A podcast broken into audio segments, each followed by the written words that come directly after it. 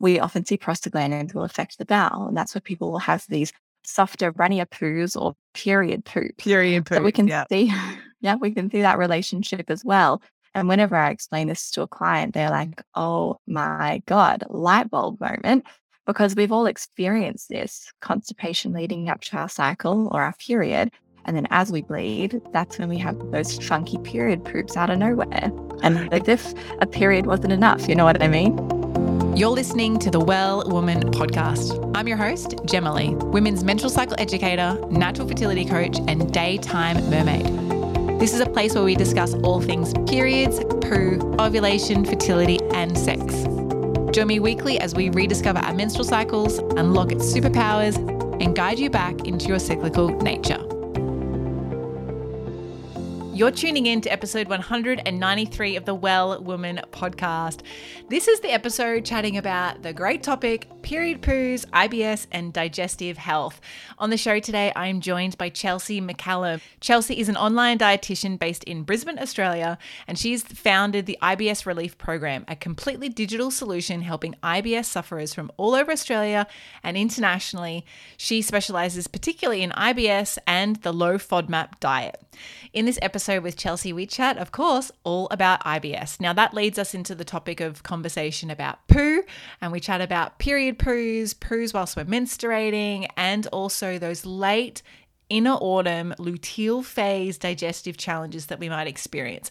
Not to mention IBS. What is IBS? How can we support IBS? Hormones that affect IBS? And how is digestive health related to menstrual health? We chat about all of this in this episode. I hope you enjoy as much as I did chatting with Chelsea live.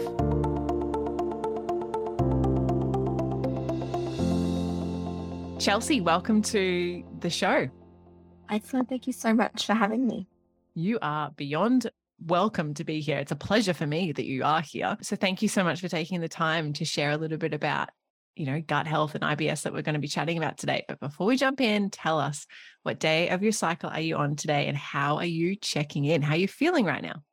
Thank you so much for asking. It's an interesting thing that I probably should check in with more often. Um, I'm the kind of person that has the app but doesn't really use it until I notice changes. And I've just had a quick look, and today is predicted ovulation, and it actually doesn't surprise me. You know, last night stayed up really late, late watching the news, a little bit of television, um, and surprisingly, I'm feeling really good today, and that's probably thanks to ovulation. I guess the hormones that are rushing around my body. Mm, and as we're recording this, before we hit record, you have lots going on in your life. And so your inner summer ovulation time is definitely supporting that, I can imagine. Yeah. Is that true? Yeah. It's perfect timing. Yeah. I couldn't have timed it better myself. it's so beautiful. And the cycle actually aligns with your life in that way. And you're like, oh, thank goodness this is happening now. Mm. Um, so nice. Now tell us, who are you? Who is Chelsea McCallum? And why are we talking to you about IBS and gut health and all the and hormones and all the things? And how did you get onto this journey? Yeah, great question. Um, I guess if we strip it all back, I'm just a dietitian. I'm nothing special, but I guess I have really specialized in a particular area of dietetics. So, um, doing my degree, um, finishing university, I started to experience some funky gut symptoms myself, particularly around the time of applying for full time jobs and really looking for something it was super stressful. Um, like a lot of students do experience, there was a job shortage when I finished university. It was difficult to get something. Um, I think that increased stress during that time period of my life was really a catalyst for gut issues and things like bloating, constipation, some unpredictable urgent diarrhea. Um, and that's really when I started to focus more on gut health, but also irritable bowel syndrome and other conditions like inflammatory bowel disease, which includes Crohn's and colitis. So it had always been, I guess, an interest of mine to be a dietitian and work in that gut health space. As I started working clinically as a dietitian, I was, of course, seeing a lot of different types of patients, working with people for weight loss or heart disease, diabetes, all of the above. Um, but even if they came in for cholesterol, I would ask them questions about their bowel movements because from how you pass bowel movements, how often the consistency, it can tell us a lot about a person's diet and if we need to make adjustments to it. Um, and I just found that regardless of what people were coming in for, so many had gut issues, whether it be the constipation or the bloating or the diarrhea. And because these are not things that we talk about often unless they're asked, a lot of people assume that those symptoms are really normal. Mm-hmm. So it's that combination of having my own gut troubles, but also seeing how prevalent it was in, you know, people that had no idea that it was an issue. It really drove me to work more specifically in the space. So, um, in private practice, I was seeing a lot more clients specifically for irritable bowel syndrome. I would talk to GPs about how it was my interest.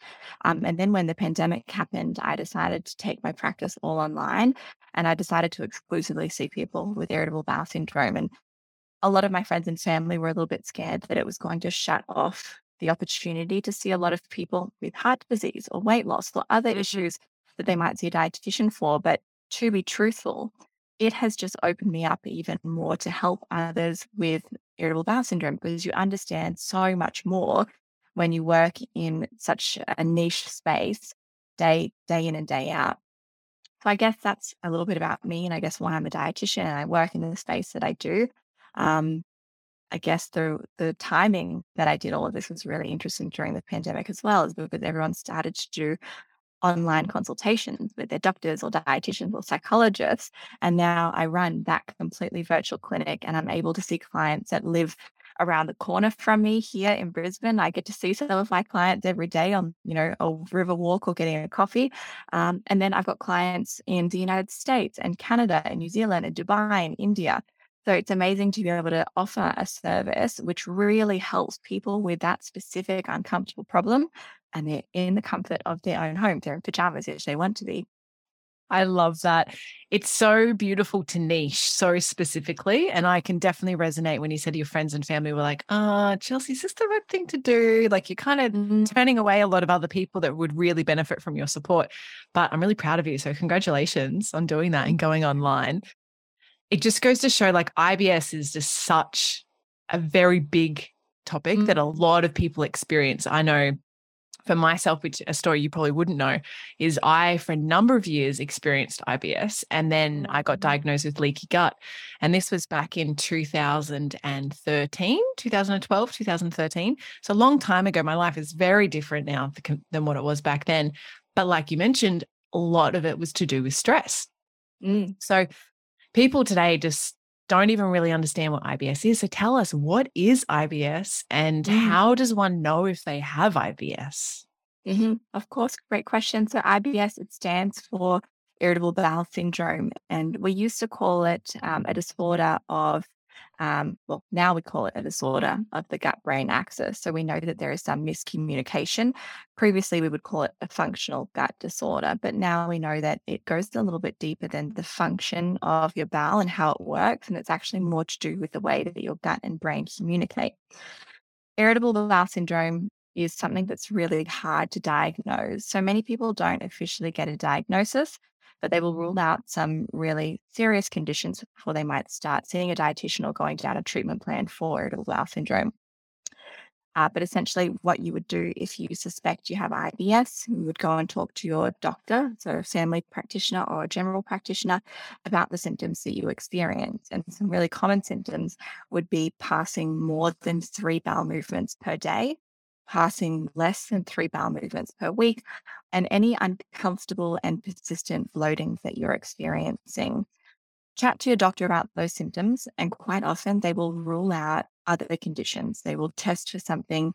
Um, well, they'll test for celiac disease. They'll rule out that via a blood test to begin with, and then they might send you for endoscopy, colonoscopy. They will check inflammation markers. They will check nutrient deficiencies.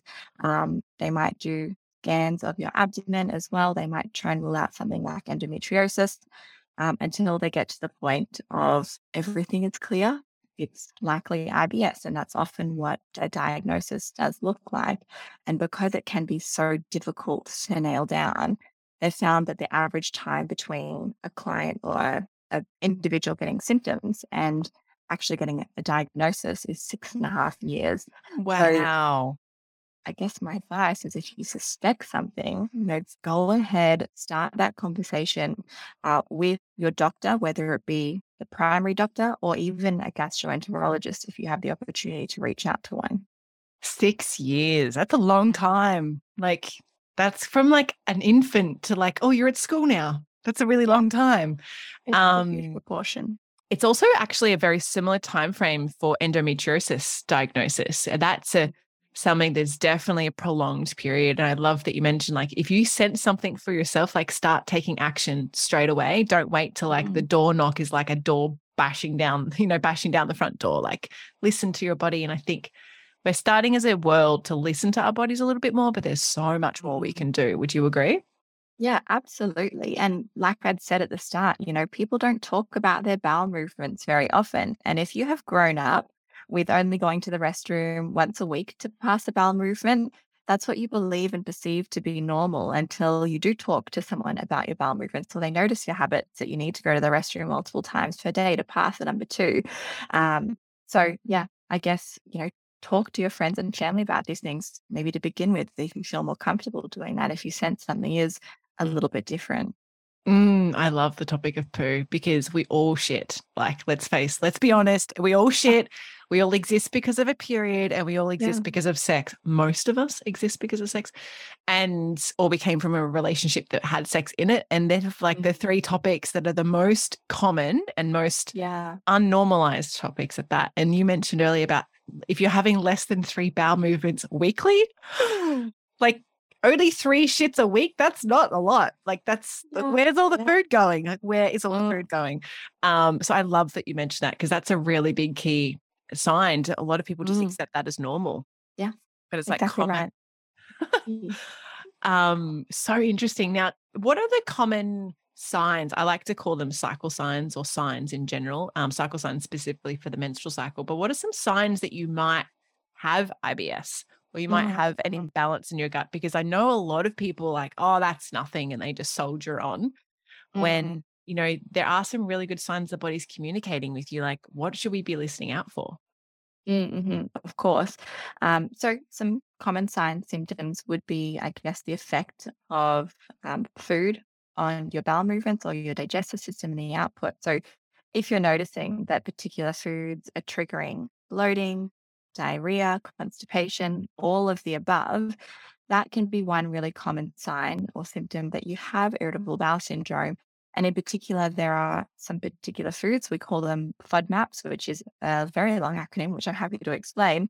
Um, but some foods that are high in FODMAPs, things like onion, garlic, mushrooms, cauliflower, um, snow peas, orange juice. If you're noticing a reaction to a lot of healthy foods that really you wouldn't assume trigger symptoms, that could be one sign that you do have irritable bowel syndrome because the treatment plan for irritable bowel syndrome and to identify food intolerances is actually to follow the low FODMAP process. Mm, and most people wouldn't. They're like, "Oh, this is from healthy food. Like, you know, I should keep mm. eating this."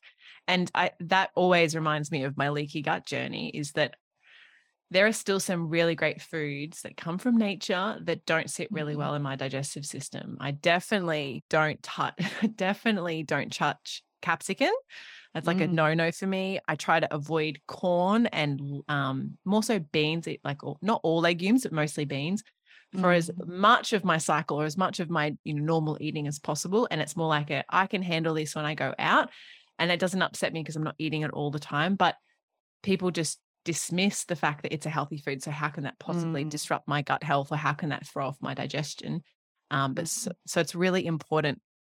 Um, a question I do have for you though: How does digestive health impact our menstrual health, or can it impact our menstrual health, and are they linked together? Mm, mm-hmm. Absolutely, and I mm-hmm. guess the most common scenario is if we don't have adequate energy or adequate food in our diet, we don't have the energy for great digestion. We don't have the energy to maintain a healthy period as well. So I'd say that's probably the most common relationship between diet and hormones. We also know that other hormones like serotonin, one of our happy hormones, 90% of it is produced in the gut, which can also have a flow and effect to things like your cycle. We do see a bigger correlation of um, cycle hormones impacting digestion. So there are a lot of changes that you might experience throughout the duration of your cycle. Um, usually with the lead up to your period, progesterone surges. It really slows things down as well. It's giving your body a great opportunity to absorb all of the nutrients from the food that passes through your digestive system. Um, and in that phase, if you have constipation or you have more constipation predominant IBS, you might find that your symptoms are worse. You get more bloating, you're not passing as regular bowel movements. Now, when we see your period begin, you know, the egg hasn't been fertilized, all hormones plummet. Um, we see prostaglandins come in, which are not a hormone, but more of that messaging signal. The prostaglandins help the lining of the uterus to shed because your uterus is in such close proximity to the bowel. We often see prostaglandins will affect the bowel, and that's where people will have these softer, runnier poos or period poop. Period poop. So we can yeah. see, yeah, we can see that relationship as well. And whenever I explain this to a client, they're like, "Oh my god, light bulb moment." Because we've all experienced this constipation leading up to our cycle or our period. And then as we bleed, that's when we have those funky period poops out of nowhere.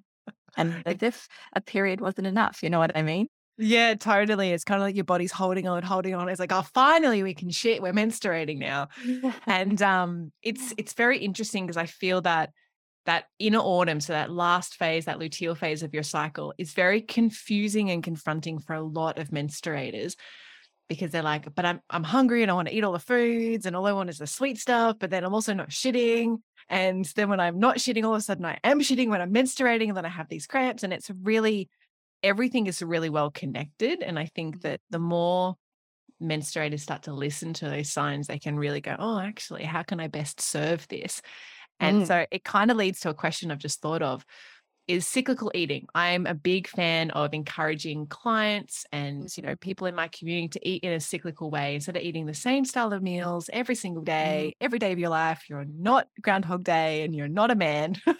mm. um, how what would you recommend for cyclical eating for healthy gut, healthy mm. digestive mm. support at like say phase by phase? So menstruation, follicular, ovulation, and then luteal. What would you recommend? Great question. And you know the phases so much better and clearer than I do. So please correct me if I, I get this wrong. Um, I guess as an overarching recommendation, diversity is the number one thing that you want to be including in your diet, specifically for gut health. So even if that means that you're eating only low FODMAP or no FODMAP foods, my number one tip is make sure you're getting a variety of fruits, vegetables, nuts, seeds, whole grains, because that's what's going to feed your gut bacteria. It's going to make them more metabolically active. It's going to mean that they produce more short chain fatty acids, which we know has a positive flow on effect to so many aspects of health outside of the gut. For the different phases of um, menstruation and your period or your cycle, I guess there are two main things that I look at with my clients. As progesterone increases and goes sky high, slowing things down before your period, I think you mentioned luteal phase this is when I'm going to encourage my clients to have more dietary fiber, and in particular, things like kiwi fruits or raspberries or chia seeds to really help move things along. These foods are high in insoluble fiber. We're looking to get adequate fluid, exercise, and getting, of course, enough sleep and, I guess, stress reduction. That's the main thing that I would be focusing on there as you have your period, um, that's when I'm encouraging clients to really double down on some other FODMAP containing foods and really limit their intake of things that are high fructose, high lactose, mannitol, and sorbitol. Those FODMAPs typically draw fluid into the into the gut, which are going to contribute to even softer, sloppier stools. Um, so like it wasn't enough already. yeah, exactly right. So doing what you can to reduce that um, osmotic pull of fluid into your bowel, but also if we can look at increasing your intake of soluble fiber. So things like rolled oats and sweet potatoes, blueberries, um, even lentils are a great addition here because they can actually help to firm and bulk the stool, slowing things down ever so slightly. And if we need to, we can add in a fiber supplement as well. Mm, really, really good information. I always think of insoluble fiber and soluble fiber as insoluble is like the broom where you're brushing out the chimney and really cleaning out the, you know, the janitor of the gut. I like to think. Um, whereas this, like you said, soluble really slows things down. And I mm. think mm. a lot of us forget um, you know, I have a history in seven years of nutritional food science formulation, like so formulating nutritional products. Mm. And I think a lot of people don't consider fiber as a macronutrient, even though it's technically not a macronutrient. I think it plays just as an important role as fats, protein, and carbs. Mhm. And fiber is so important for, for menstrual health. Do you have any insights on fiber? Yeah, absolutely. It is so important and diversity of fiber, which I, I love to, I guess, repeat and nail in because it is so important. You know, fiber is the fuel for your gut bacteria or um, I guess the microbes that live within your large intestine. And the more fiber that you consume, uh, the more metabolically active they are. Of course, there is an upper limit. You know, if you're eating a ton of dietary fiber, 50, 60, 70 grams, you're going to get super constipated or super irritated. So you might be on one of two ends of the spectrum. Mm-hmm. Um, so aiming for anywhere from 25 to 35 grams of dietary fiber is the typical recommendation. Of course, if you're following a plant-based diet already and you're having a lot of dietary fiber, your body tolerates it better, you know, you can increase that portion as well, and that's completely fine. Finding the right happy place for you and ensuring that you're getting adequate fiber and fluid to match to make sure that you don't get constipated from that perspective. Mm, good tips. I like that. I love that you could just talk about fiber forever because fiber is so important. This episode is proudly sponsored by the Yoni Pleasure Palace. You see, mess is an unavoidable part of sex and self pleasure. However, not all of us like sleeping in a big wet patch. Am I right? So if your sex cell's just not cutting it, fear not. The Yoni Pleasure Palace has created the leak proof splash blanket. Yes, it's also affectionately known as the squirt blanket. You see, squirt blankets are 100% waterproof and oh so ridiculously cozy. With a luxurious velvet texture, the blankets are vegan, lightweight, double sided, and can hold up to a litre of liquid. These blankets not only protect your beds, but also eco mattresses, couch covers, car seats, tents from your juicy gushes. They also give you peace of mind and ability to fully relax during intimacy and to let the floodgates open. Founder of Yoni Pleasure Palace, Rosie Rees, says that these blankets are a psychological sex toy. When women feel more comfortable to let go during sex or self pleasure, they naturally become more orgasmic and sexually expressive. So head over to yonipleasurepalace.com to learn more and use the code GEMMA10 to save 10% off.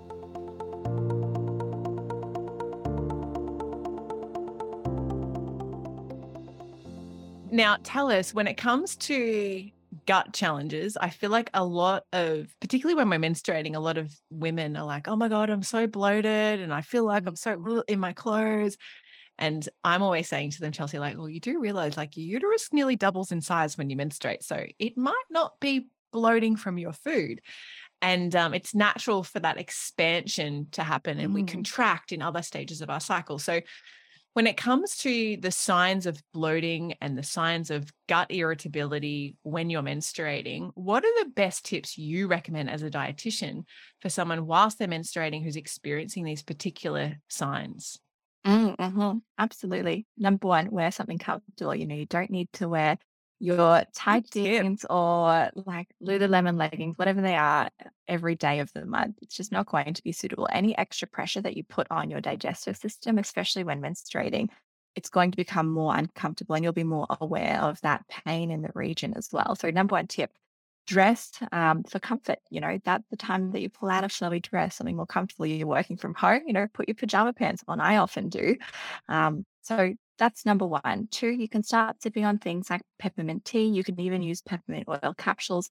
They can help to relax the smooth muscle of the gut, which means if you do have gas buildup or you have cramping from your digestive system, it can be alleviated with either the peppermint tea or the peppermint oil capsules. Um, other suggestions would be reducing your intake of two FODMAP groups in particular. So things like uh, fructans and galacto-oligosaccharides. So fructans we find in People are like, hang on, what, what, what are those words? Do you mind explaining what they are? Of course, of course. So I mentioned FODMAPs a little bit earlier. Um, the low FODMAP diet looks to reduce your intake of particular carbohydrates. Um, we have six different types of FODMAPs. Two in particular can cause a lot of bloating and distension. They're our fructans and galacto-oligosaccharides, and sometimes we abbreviate that to GOS or GOS for short. We find fructans and GOS in things like onions, garlic, cashews, pistachios, ripe bananas, Brussels sprouts. So take away these foods for you know a very short period of time. It might only need to be three to four days um, until that bloating reduces and you don't feel so distended in your stomach. And then bring them back in if you don't have a sensitivity to them outside of your period, because they can be really beneficial for your gut health. Um, and they're prebiotic fiber, which we know really stimulate the gut microbiome to be more active. So they're my top three tips. You know, be comfortable, wear comfortable pants, reduce your intake of FODMAPs, particularly the GOPs and the fructans, um, and sip on peppermint tea or use peppermint oil capsules. Mm, so simple. And I really, really love the first one because most people don't actually adjust how they wear their clothing or what attire they choose on a particular day. But comfort is so important. Like, mm-hmm. let yourself be sloppy. And like, mm. um, my friend Rosie started this movement called stops like don't stop sucking it in like just sucking and mm. holding in your belly and i don't imagine that's at all good for digestive health like you really want to just relax and let your belly go and mm. that's so important for menstruation from what i know is that the more you hold on and restrict the more restricted and stagnant your blood flow becomes mm. and then mm. by doing that you're actually causing more challenges it's kind of like when you really need to shit or actually uh, there's a better analogy when you really need to pee and you're holding yourself on to go like to stop going to the toilet because you're maybe not near a toilet and if you kept doing that for a long time, like what's going to happen? Like you need to just relax and let it out when you can, mm. out of toilet, mm. of course. Yeah. Um, yeah, but no, they're really good tips, Ch- Chels. Thank you so much. Now, you've mentioned a couple of times about pre, you just mentioned prebiotics. So let's mm. talk about prebiotics versus probiotics. Like what are the mm. difference and what role do they have in having a healthy gut with IBS? Mm-hmm although they sound very similar, prebiotics and probiotics are completely different things, but they do work together. So the probiotic, that's the beneficial bacteria that has been shown to give uh, benefits to the host. So that would be you taking a probiotic that would benefit you. We find probiotics in, you know, foods in the supermarket, so things like kefir or yogurt. Um, we find them in kombucha and kefir and other plant based alternatives they provide a benefit as they pass through your digestive system. They're not going to populate your gut. So I don't typically recommend my clients take a probiotic and certainly not in the initial phases of working together because they do provide benefit, but it's not a sustainable benefit. And it's usually the icing on the cake. It's not going to solve the problem. It's not going to get to the root of why you're experiencing uncomfortable gut symptoms. So sometimes in the final stages of working together, I'll talk them through which probiotics are actually going to be beneficial for their particular symptoms and also what dose and what strain they are going to need because it is so specific. Mm. And you know, you walk into any chemist and you see there is a million different types of probiotics, and some of them are ten dollars, some of them are a hundred bucks. You know, there is a huge range. So that's something that's really important to me that people don't just take probiotics willy nilly, um, because they very unlikely are going to do any good if you're just picking up something random that that's good for gut health or good for bloating X, Y, and Z. You want to make sure it's a specific strain of bacteria at the clinical dose that has been shown to be beneficial. On the other hand, we have prebiotics. Now, prebiotics are fibers or types of fibers that actually feed bacteria that reside within your gut. So they work completely differently. An example of prebiotics in foods in our diet would be things like asparagus, apple, oats, lentils, onions, garlic. These are really great for your gut bacteria. They provide fuel for the bacteria so that they are producing short chain fatty acids, which is a beneficial byproduct of fermentation. Um, you can also buy prebiotic supplements, but quite often they're very expensive. They can cause a lot of bloating because they might not be gentle on the gut. Um, so, again, I guess instead of going down the supplement route first, I often encourage my clients to increase their intake of dietary based prebiotic fibers instead of getting something off the shelf and spending a fortune. Mm, and there's so many beautiful options that you can actually do for yourself without having to like go and spend the $400, $500. And I'll never forget when I had leaky gut and I you know, I was educated in health at the time, but I also wasn't very confident in understanding the differences between things I would recommend. So anything they said, oh, you've got to use this, I would just like, yep, cool. I'm like, I'm down to try anything. You know, I looked six months pregnant. I was like down to try anything to get rid of this bloated belly. And you know, you walk into the supplement aisle and it's just like a whole new world. There is so much option. And Mm. like you mentioned, they are they do range in price. And what a lot of people don't realize coming from a manufacturing background, the price sometimes represents the quality, but Mm. it sometimes represents how much money goes into the marketing of the product. Mm. And I'm a big believer, Chelsea, in that if the product is half price and on sale, how much quality uh, is actually in Um, the product if they're still making a profit from the half price sale? Mm. So, you know, be aware that there are so many other things you can do for yourself while supplements in the right quantity, duration, um, quality, you know, can be beneficial. But what can you do yourself first? I think is a really good good question. How do you feel about Mm. that topic?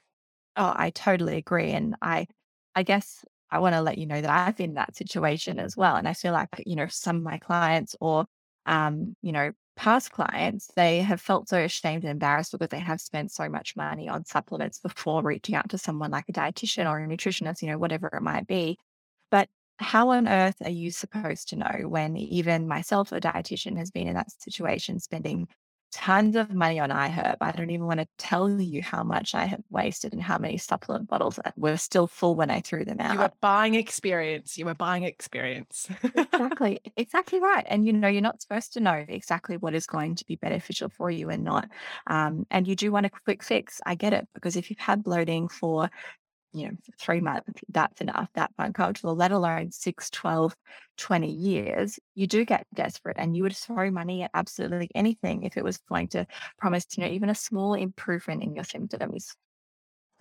yeah, people, it's kind of like that helplessness. Like, I just, Mm, I'm feeling hopeful now because I have so much helplessness. How can I just do all the things that I can to help me? And mm, sometimes I think with health too, a lot of people think, well, the more money I spend, the better it's going to be with me. And sometimes money's not always the best answer. And I, one of the best health tools I think that's available out there is the breath, and it's free.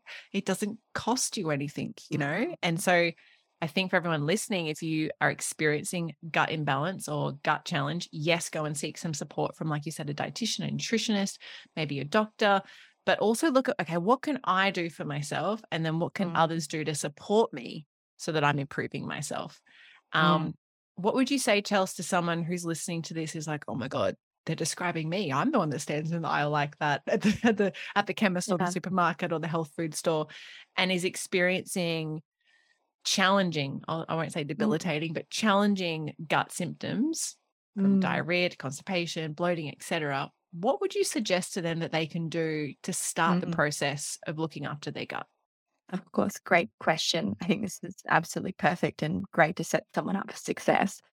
I always want you to think, what is at the root? You know, why am I getting diarrhea? Instead of slapping on Imodium or GastroStop or loperamide, which is the active ingredient, instead of stopping the diarrhea, you know, how can you get to the root and stop that trigger event of what causes it?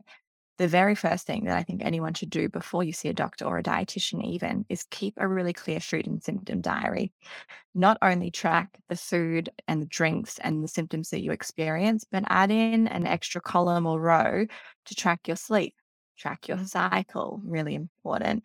Um, track things like exercise and stress levels because IBS is multifactorial. It's often not just a food trigger, often it's poor sleep and food or food and stress. You know, it's so many of my clients have identified that yes, food triggers make up a proportion of what upsets their stomach, but there are other things to take into consideration. So look at it with that holistic approach. Do a food diary for a minimum of five days and make sure it represents a normal part of your week. So maybe a few days over the weekdays and then the weekend as well. Capture it and then take it to a professional who can help you interpret it and draw correlations because it can be so clear to someone that has a trained eye and knows what they're looking for. And the more detailed you are, the easier it is for them to like really dive in.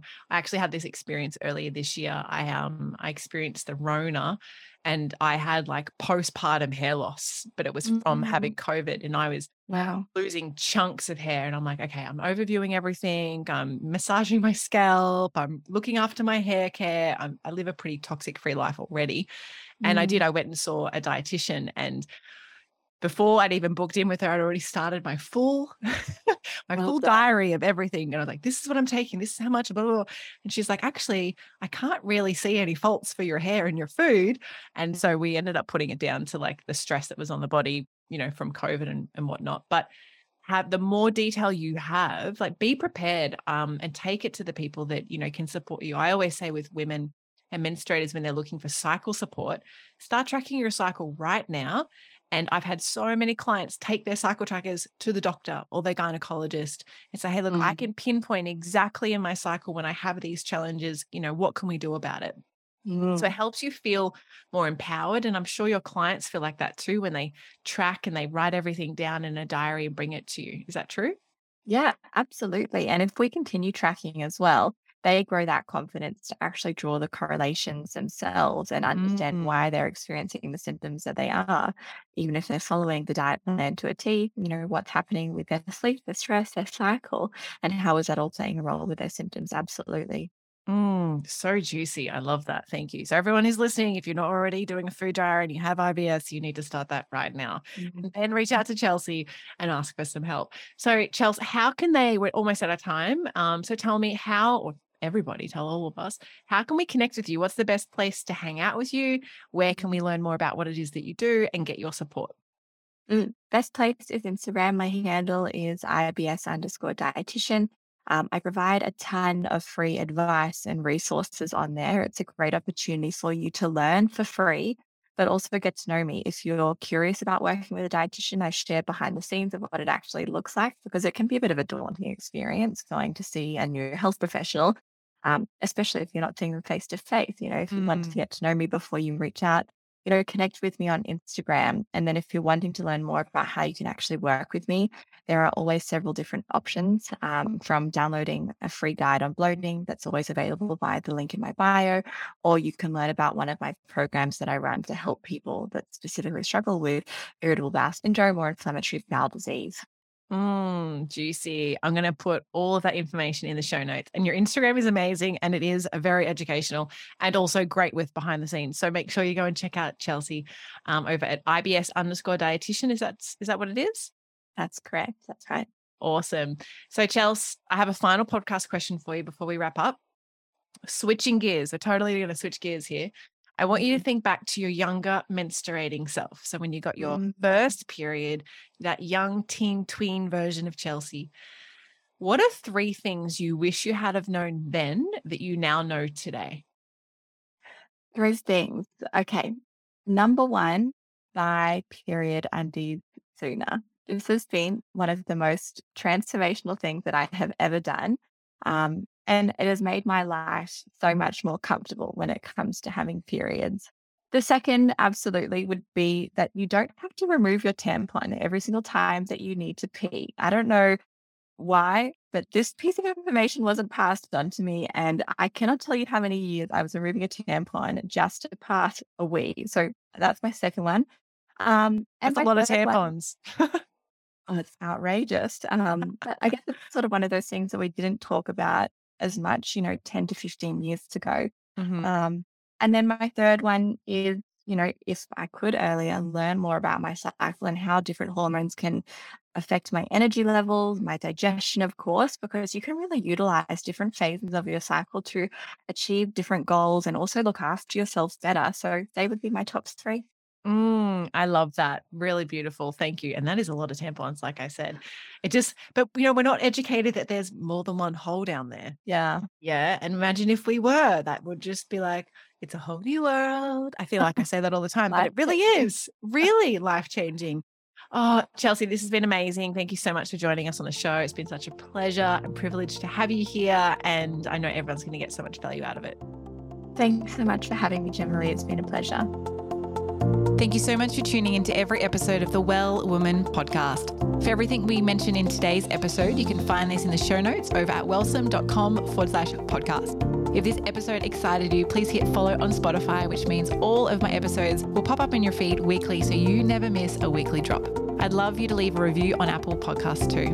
Love this episode? Come and follow me over on Instagram at wellsome underscore Jemalee. Say hi and share what you've taken away from this episode with me. Now, is there a bestie, sister, or a friend who you know who might be fed up, frustrated, and confused with their cycles? Are they ready to join you in awakening their cyclical essence too? Well, take a screenshot of this podcast episode, share it on your socials, email it, text it, or any way you need to get it to them. So together we can all live in flow, harmony, and balance with our cycles.